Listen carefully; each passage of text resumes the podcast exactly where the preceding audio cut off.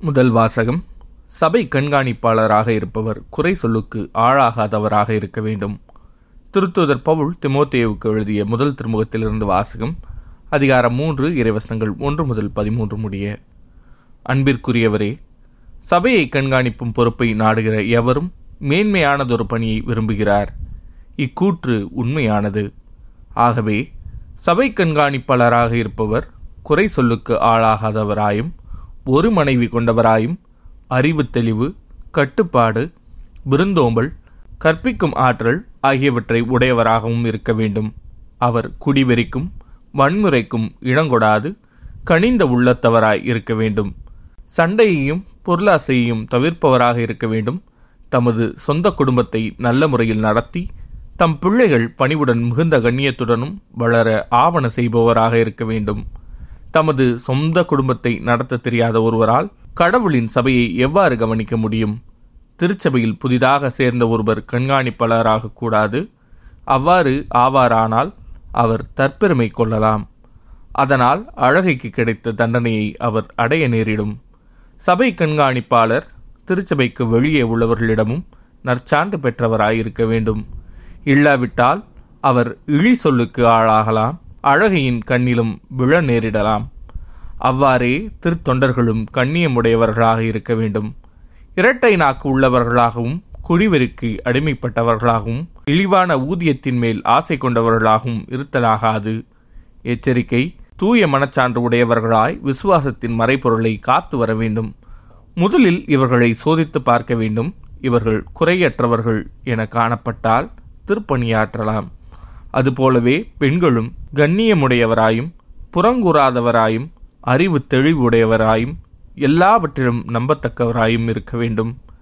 திருத்தொண்டர்கள் ஒரு மனைவி கொண்டவர்களாயும் பிள்ளைகளையும் சொந்த குடும்பத்தையும் நல்ல முறையில் நடத்துவர்களாயும் இருக்க வேண்டும்.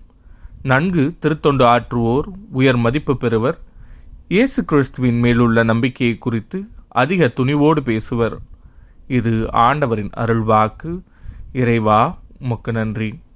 பதிலுரை பாடல் தூய உள்ளத்தோடு என் இல்லத்தில் வாழ்வேன். இரக்கத்தையும் நீதியையும் குறித்து பாடுவேன். ஆண்டவரே உமக்கே புகழ் சாற்றிடுவேன். மாசற்ற வழியே நடப்பதில் நான் கருத்தாயிருக்கிறேன். எப்பொழுது நீர் என்னிடம் வருவீர்? தூய உள்ளத்தோடு என் இல்லத்தில் வாழ்வேன். தூய உள்ளத்தோடு என் இல்லத்தில் வாழ்வேன். இழிவான எதையும் என் கண்முன் வைக்க மாட்டேன். நெறி தவறியவரின் செயலை நான் வெறுக்கிறேன். தூய உள்ளத்தோடு என் இல்லத்தில் வாழ்வேன். தமக்கு அடுத்திருப்பவரை மறைவாக பழிப்போரை நான் ஒழிப்பேன். கண்களில் இருமாப்பும் உள்ளத்தில் செருக்கும் உள்ளோரின் செயலை நான் பொறுத்து கொள்ள மாட்டேன். தூய உள்ளத்தோடு என் இல்லத்தில் வாழ்வேன். நாட்டில் நம்பிக்கைக்குரியோரை கண்டுபிடித்து என்னோடு வாழச் செய்வேன். நேரிய வழியில் நடப்போரை எனக்கு பணிவிடை புரியச் செய்வேன். தூய உள்ளத்தோடு என் இல்லத்தில் வாழ்வேன். நற்செய்தி வாசகம். இளைஞனே நான் உனக்கு சொல்கிறேன் எழுந்திடு. லூக்கா எழுதிய தூய நற்செய்தியிலிருந்து வாசகம் அதிகாரம் ஏழு இறைவசனங்கள் பதினொன்று முதல் பதினேழு முடிய. அக்காலத்தில் இயேசு நயீன் என்னும் ஊருக்கு சென்றார்.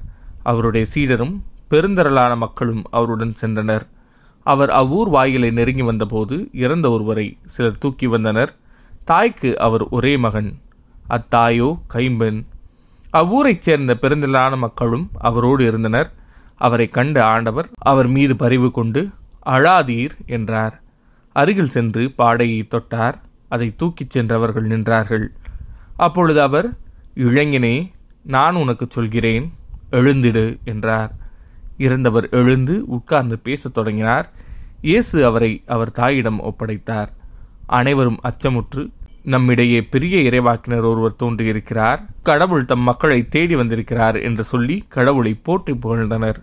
அவரை பற்றிய இந்த செய்தி யூதேயா நாடு முழுவதிலும் சுற்றியுள்ள பகுதிகளிலும் பரவியது. இது ஆண்டவரின் அருள்வாக்கு. கிறிஸ்துவே உமக்கு புகழ்